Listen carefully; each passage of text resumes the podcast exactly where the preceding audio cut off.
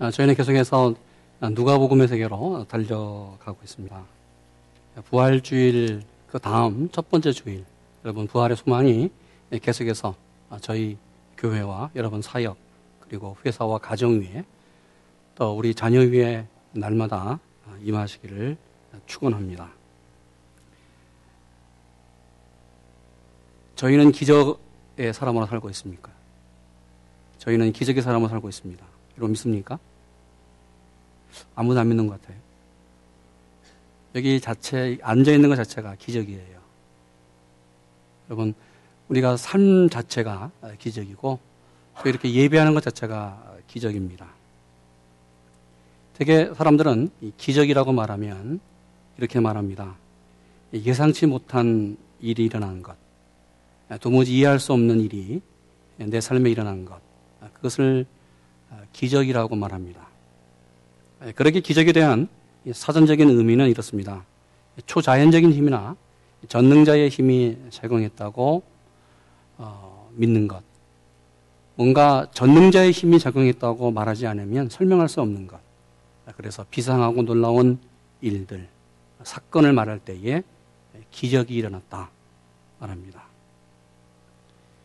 좀 더 쉽게 말하면 기적은 상식적으로 이해할 수 없는 것, 또 상식적으로 생각할 수 없는 것, 예, 기이한 일입니다. 여러분, 한국이 지금까지 이렇게 잘 사는 것 기적입니다. 우리 교과서에서 배운 기적이, 아, 그 기억이 있는 것 같아요. 한강의 기적이라고 말하지요. 경제적 성장을 이루고 지금 세계 10위 안에 들어가 있고요. G20를 어, 한국에서 모였고 또 핵 안보 회의를 한국에서 모였고요. 정말 어, 이런 일들이 뭐 20년 전에, 30년 전에 상상도 했을까? 정말 상상하지 못한 일들이 우리 한국에서 일어나고 있습니다. 그래서 뭐 라인강의 기적 어, 독일을 말하고 한강의 기적 한국을 말합니다. 이런 말이 있어요. 6.25 전쟁 이후에 폐허가 된 그 나라 회복될 수 있었을까? 초토화 됐습니다. 그래서 6.25 전쟁 이후에 여러 나라로부터 세계적으로 원조를 받았습니다. 원조 받았던 그 한국이 그렇게 빠른 시일 내에 30년 뒤에 다시 전 세계에 원조를 준 나라를 다시 원조해요. 그래서 선진국 대열에 들어갔다. 그래서 기적이라고 말합니다. 또 기적이 있어요.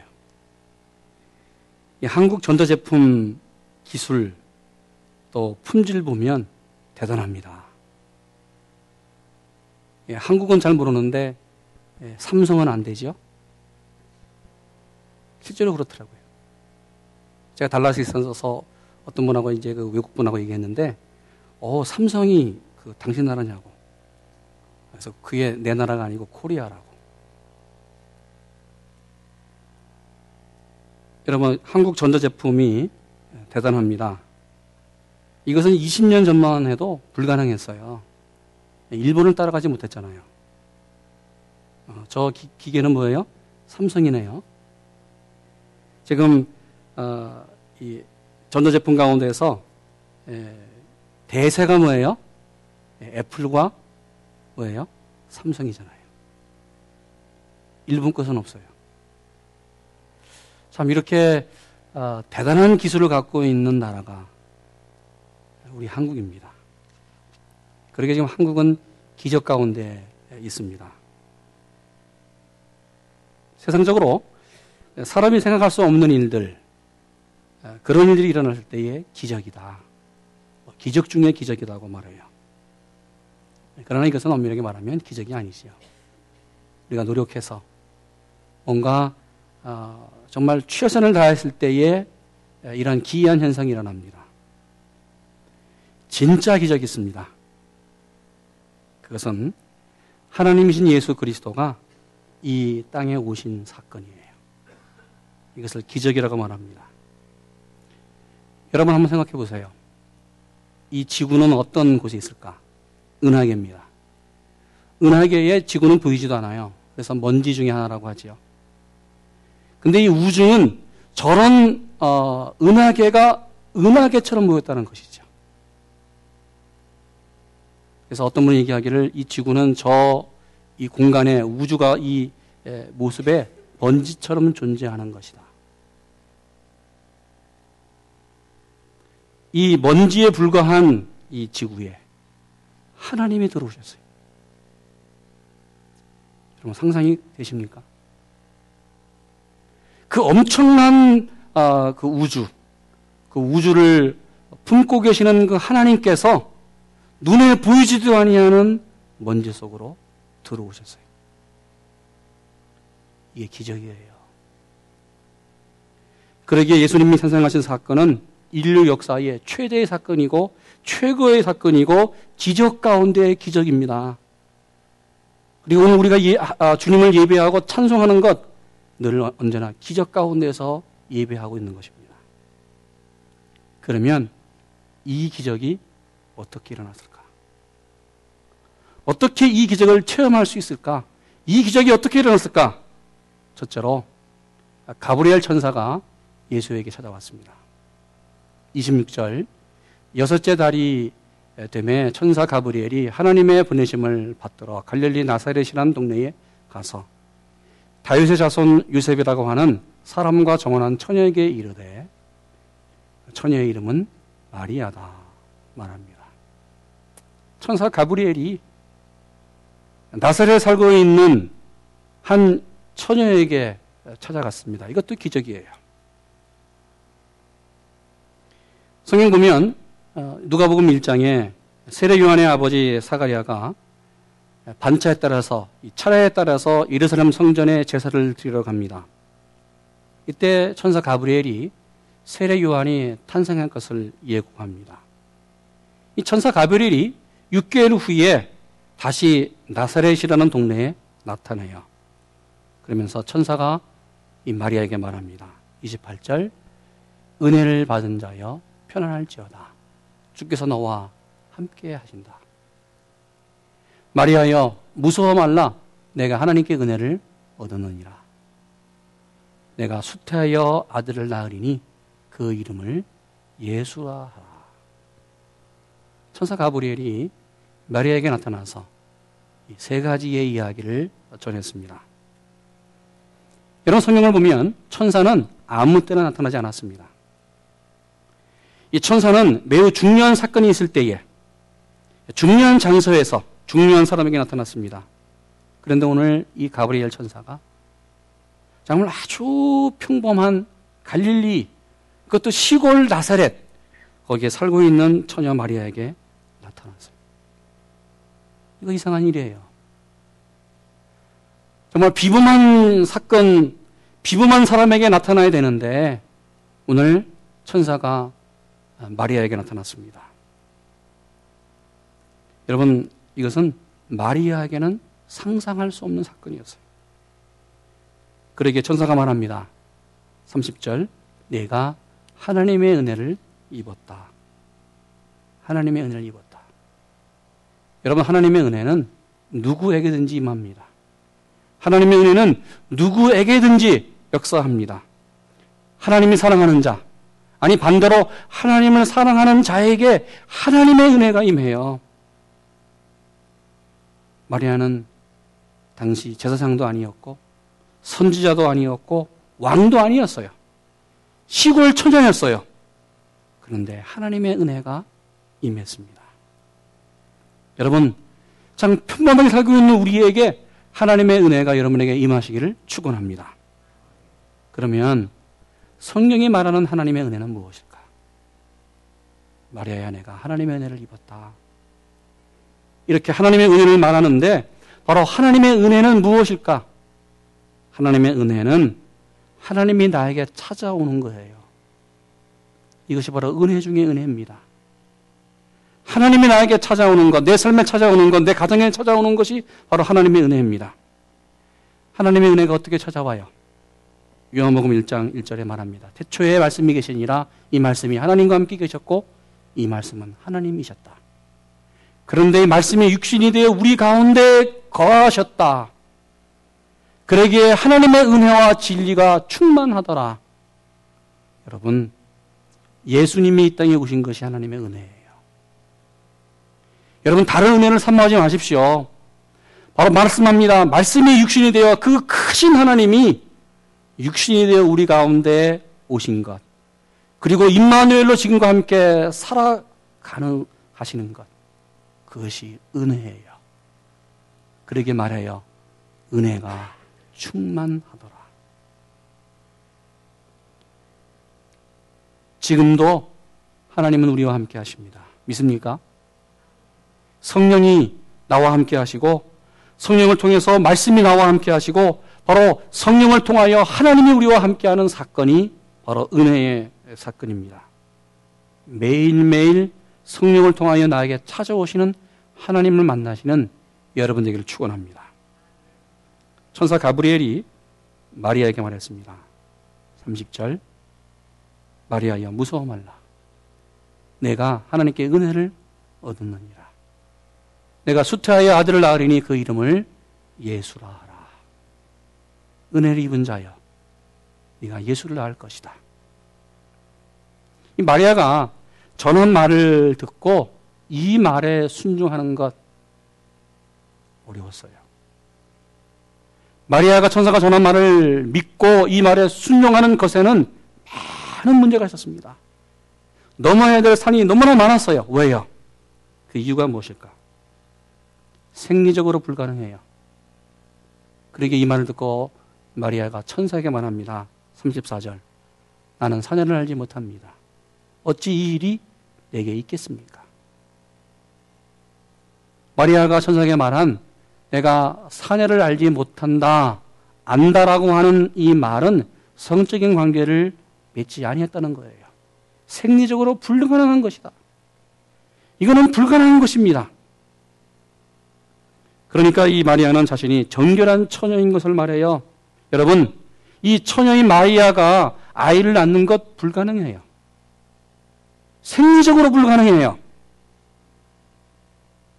이거는 과학적으로 불가능하고 의학적으로 불가능하고 상식적으로 말도 안 되는 사건이었습니다. 그런데 여기 우리 중요한 것을 알아야 돼요. 과학이 불가능하고 상식이 불가능하고 의학적으로 증명이 안 되고 해서 하나님의 사건이 불가능합니까? 아니에요. 과학은 인간의 학문이고 과학은 인간의 힘입니다. 그러나 신앙은 하나님의 영역이에요. 하나님의 분야예요. 하나님의 능력입니다. 하나님이 하시면 불가능한 것도 가능하게 될 줄로 믿습니다. 두 번째 넘어야 살 건이 산이 있어요. 당시 사회 간섭과 그리고 율법으로 불가능했습니다. 당시 율법에 결혼하기 전 처녀가 임신하면 돌에 맞아 죽어요. 이 바리스파 가운데서 율법에 엄격하였던 이 샴마이 학파는 바로 반드시 이런 여자는 돌을 던져서 그 여자를 마을 어귀에 끌어내서 돌로 쳐 죽이라고 가르쳤습니다. 이 법이 지켜져야만 당시 가정이 유지되고 사회가 유지되는 거예요.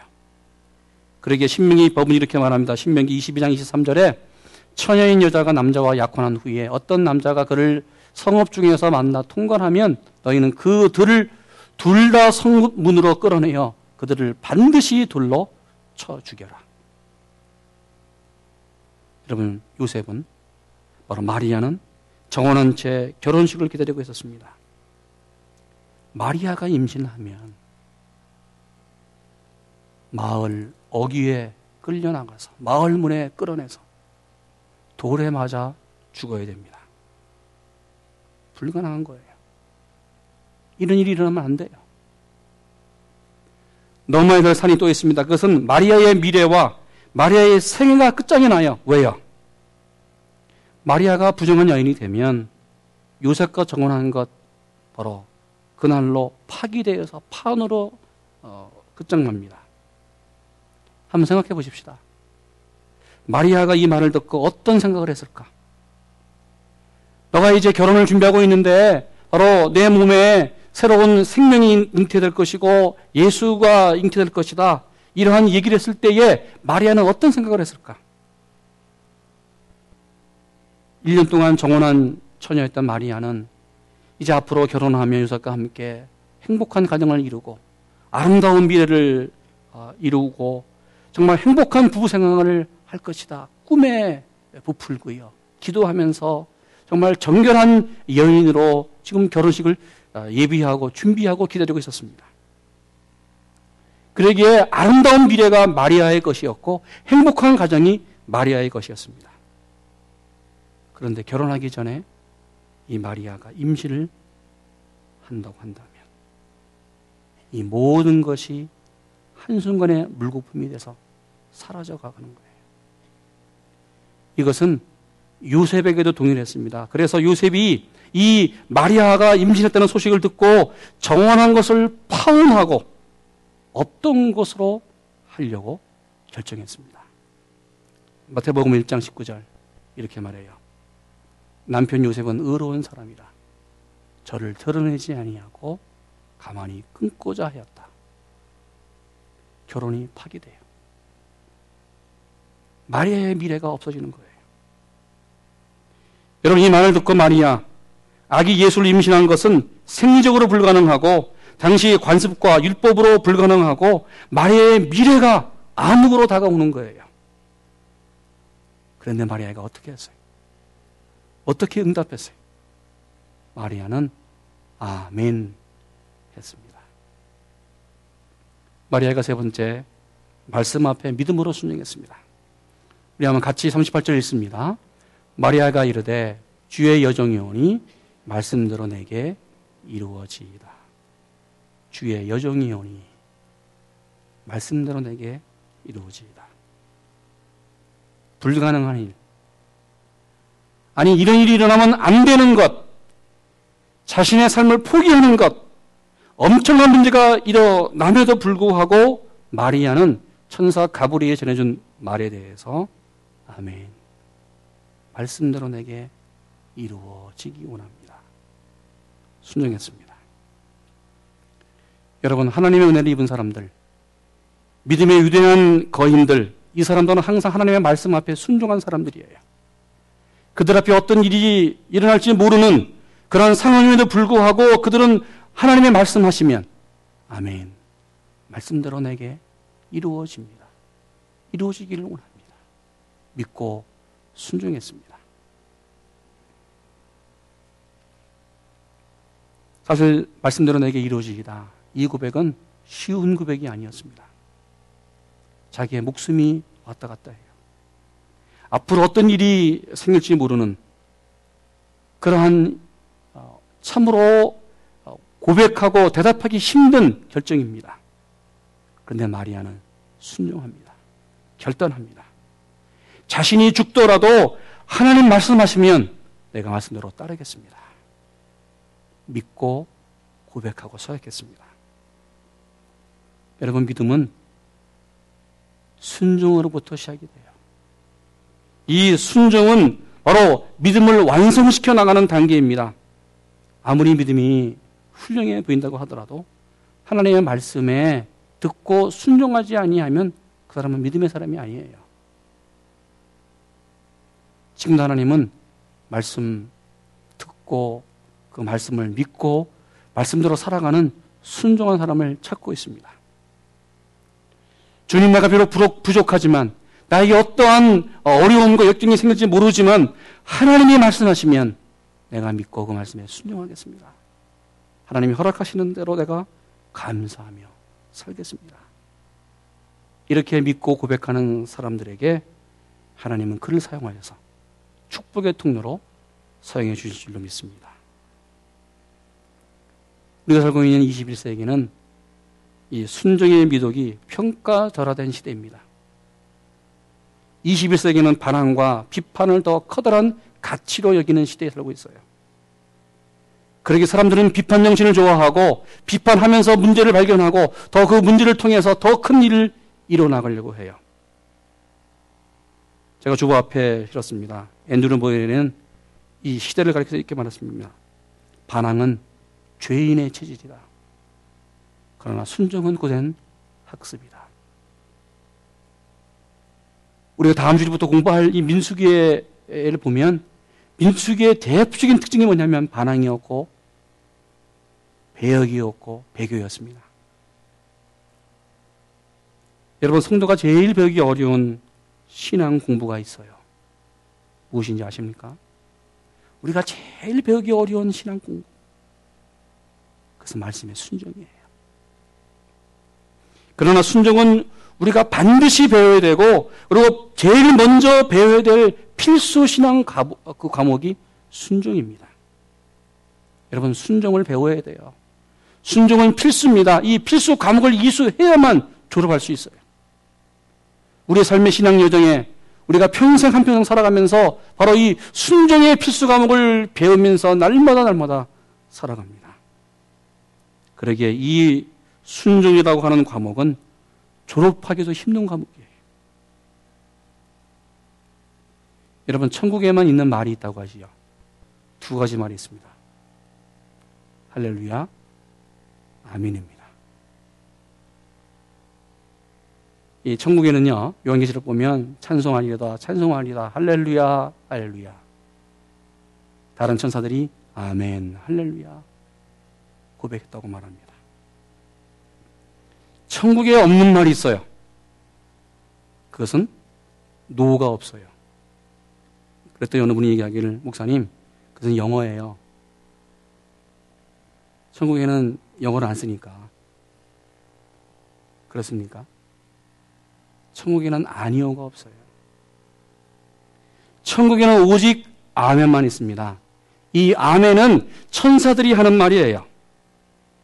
여러분 하나님이 천사에게 명령하면 천사는 no, 아니오를 고백하지 못해요. yes, 아멘. 그러기에 하나님이 명령하는 대로 움직여 나가는 것이 하늘의 천국에서 일어난 일이에요. 또한 천사들은 하늘에서 하나님을 제일 가까이 어, 섬기고 제일 가까이 있기 때문에 하나님이 어떤 분인지를 알고 있습니다. 그러기에 천사가 말해요. 하나님은 능치 못할 일이 없다. 이 일이 어떻게 나에게 가능합니까? 나는 남자를 알지 못하는 처녀입니다. 어떻게 이런 일들이 나에게 일어날 수 있습니까? 여기에 천사가 가브리엘에게 말합니다. 천사 가브리엘이 마리아에게 말합니다. 37절. 하나님의 모든 말씀은 능치 못하심이 없느니라. 하나님이 하나님의 말씀은 하나님의 역사는 능치 못함이 없다고 말했을 때에 마리아가 믿고 대답했습니다. 말씀대로 내게 이루어지리라. 말씀대로 내게 이루어지리라. 아멘. 절대 순종입니다. 여기엔 조건이 필요 없어요. 무조건 순종입니다. 이것이 신앙의 가장 극치고 신앙의 절, 어, 절정입니다. 마리아는 머리를 생각해 보기에 이해할 수 없는 것이었어요. 모든 것이 다 두려운 것이었어요. 그러나 하나님의 교회, 하나님의 말씀 듣고 그대로 순종했습니다. 그대로 받아들였어요. 왜 그랬을까? 그 이유가 무엇일까? 마리아에게 하나님의 나라는 삶이었어요. 실제였어요. 있는 그대로였습니다. 여러분, 마리아에게 하나님은 바로 살아계시는 하나님 그 자체였습니다. 그러게 마리아의 믿음은 살아있는 실제였어요. 말과 행동이 다른 것이 아니에요. 삶과 모습이 다른 것이 아니에요. 마리아는 믿음으로 살고 믿음 자체가 마리아의 삶이었습니다. 그러기에 자신의 생각보다 자신이 받게 될 죽음보다 자신의 앞에 다가올 행복과 꿈꾸는 미래보다 아니 자신이 사랑했던 그 요셉보다도 하나님의 계획을 더 소중하게 여겼고 하나님의 그 어, 사역을 하나님의 기적을 소중하게 믿고 순종했습니다. 여러분 우리는 어떻습니까? 하나님의 나라가 정말 여러분에게 임했습니까? 내가 하나님을 믿는다고 고백하는데 정말 이 믿음이 우리의 삶 속에 그대로 살아 있습니까? 여러분, 우리는 내가 믿는 대로 살아가는 거예요. 여러분, 우리의 믿음은 내 삶에 그대로 나타나는 거예요. 그렇습니다. 내가 어떻게 믿느냐, 얼만큼 믿느냐에 따라서 내 믿음의 모습이 내 삶에 그대로 나타나 있어요. 그러기에 우리의 삶은 내가 무엇을 믿고 어떻게 믿는가를 보여주고 있는 삶입니다. 여러분, 적당한 믿음은 없어요. 적당히 믿으십시다. 그런 말 없어요. 믿음은 적당한 선에서 머무는 것이 아닙니다. 한번 생각해 보세요. 가정에서 아내 또 남편 두 사람이 서로 이렇게 말해요. 여보, 내가 당신을 100%는 못 믿어 85%는 믿어요. 이렇게 말하는 사람 있습니까? 이 말을 제 아내가 나한테 여보 내가 당신은 100%는 못 믿어도 85%는 믿어요. 라고 내 아내가 나한테 말한다면 내가 어떻게 반응을 할까? 남편들이요. 행복하십니까? 아, 그래요? 이 85%만 믿어도 행복하시는군요. 아, 그렇습니까? 아, 그래요. 그래도 50%보다 나으니까 믿음이 없는 세대요. 그렇죠? 그러면 반대로 남편이 아내에게 여보, 내가 당신 80%는 믿어. 예, 그렇게 말한다고 한다면. 여러 어때요? 행복해요? 행복해요? 여러분, 이 말에는 참 문제가 너무 많은 거예요. 이 85%라는 말에는 전제가 있어요. 15%는 못 믿는 거야. 그렇죠. 이 말에 만족할 사람이 별로 없을 거예요. 바로 이 15% 때문에 시험에 들고 가정이 무너지고 가정이 파탄이 일어나고 세상에 문제가 생기기 시작하는 거예요. 믿음에는 85%가 없어요. 100%입니다. 내가 사랑한다. 내가 믿는다. 여러분, 사랑을 그러면 고백하지 마세요. 내가 80%만 당신 사랑하고 20%는 안 할 것이다. 이런 사랑, 사랑 있습니까? 사랑은 내 전체를 맡기는 거예요. 내 전체를 드리는 거예요. 믿는다 이 말은 내 전체를 드리는 거예요. 그러게 믿는다 이 말은 85%와 15%의 결합이 아니라 100%와 100%를 바꾸는 것입니다. 내 삶을 전체를 드리는 것이고, 내 사, 상대방은 내, 그 사람의 전체의 삶을 나에게 주는 것이 사랑이고 믿는 거예요. 주님이 우리에게 100%를 주셨습니다. 주님이 십자가에서 죽으실 때에 20%는 아, 남겨놓고 80%만 우리에게 주셨습니까? 아니잖아요. 그러면 내가 예수를 믿는다. 주인을 믿는다고 말하는데 여러분 몇 퍼센트를 드리고 있습니까? 아니 우리가 주님을 믿는다고 말하는데 우리는 주님을 몇 퍼센트 믿고 있습니까? 마리아가 대답했습니다. 말씀대로 이루어지이다. 이 말은 100% 100% 말씀대로 이루어지이다. 이때 기적이 일어나요. 여러분 기적을 원하십니까? 하나님의 능력을 체험하길 원하십니까? 하나님이 살아계신 것을 여러분 체험하기 원하십니까? 100%그 가운데 1%라도 의심한다면 기적은 일어나지 않아요. 100% 온전하게 아멘. 우리는 살아가면서 신앙생활 하면서 하나님을 종종 취사 선택해요. 하나님의 말씀을 종종 취사 선택합니다. 이것은 되고 저것은 안 되고 하나님 이것은 안 됩니다. 저것은 되고요. 하나님 이렇습니다. 저것은 안 되고요. 내 삶에 들어오시는데 좀 기다리시고 하나님이 이때에 들어오십시오. 이런 삶에 기적이 일어날 것을 기대하지 마십시오.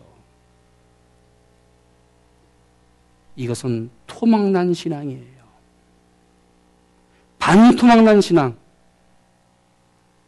신앙은 온전한 것입니다. 100%를 믿는 것입니다. 그에게 말씀대로 이루어지다. 이것은 절대 순종과 절대 믿음을 얘기합니다. 나의 어떤 위험이 와도 나에게 어떤 손해가 와도 내가 목숨을 내놓는 순교의 자리가 있다고 하더라도 하나님 이것이 당신의 말씀입니까? 아멘. 말씀대로 내게 이루어지이다. 이때 기적이 일어나요. 하나님은 이 믿음을 보시길 원하십니다. 왜냐하면 하나님이 전체적으로 나에게 주셨기 때문에 하나님이 100%를 나에게 주셨기 때문에 내가 말씀을 믿고 말씀에 순종할 때에 이때 하나님이 내 삶에서 역사합니다. 천지를 지으신 하나님, 지금도 살아계신 하나님, 하나님은 살아 있습니다. 여러분, 그 기적이 여러분 삶에, 우리 교회에 일어나기를 축원합니다. 따라합시다. 말씀대로 내게 이루어지이다. 믿습니까? 기도하겠습니다. 말씀대로 내게 이루어지이다. 말씀대로 내게 이루어지이다. 살아있는 말씀을 100% 믿고 순종하며 살아가는 저희 되게 하여 주시옵소서. 지금도 기적은 일어납니다. 하나님 우리에게 기적을 보여 주시옵소서. 말씀의 기적, 생명의 기적, 하나님 영혼의 기적, 사랑의 기적, 물질의 기적, 하나님 나라가 세워지는 기적, 교회가 부흥되는 기적, 땅 끝까지 복음이 증거되는 기적, 선어세를 변화시키는 기적, 새로운 삶으로, 새로운 교회로 변화되는 기적, 일어나게 역사하여 주시옵소서. 하나님, 내가 말씀에 순종하여 변화되어 100% 믿음으로 승리하는 기적이 일어나게 하여 주시옵소서. 예수님의 이름으로 기도했습니다. 아멘.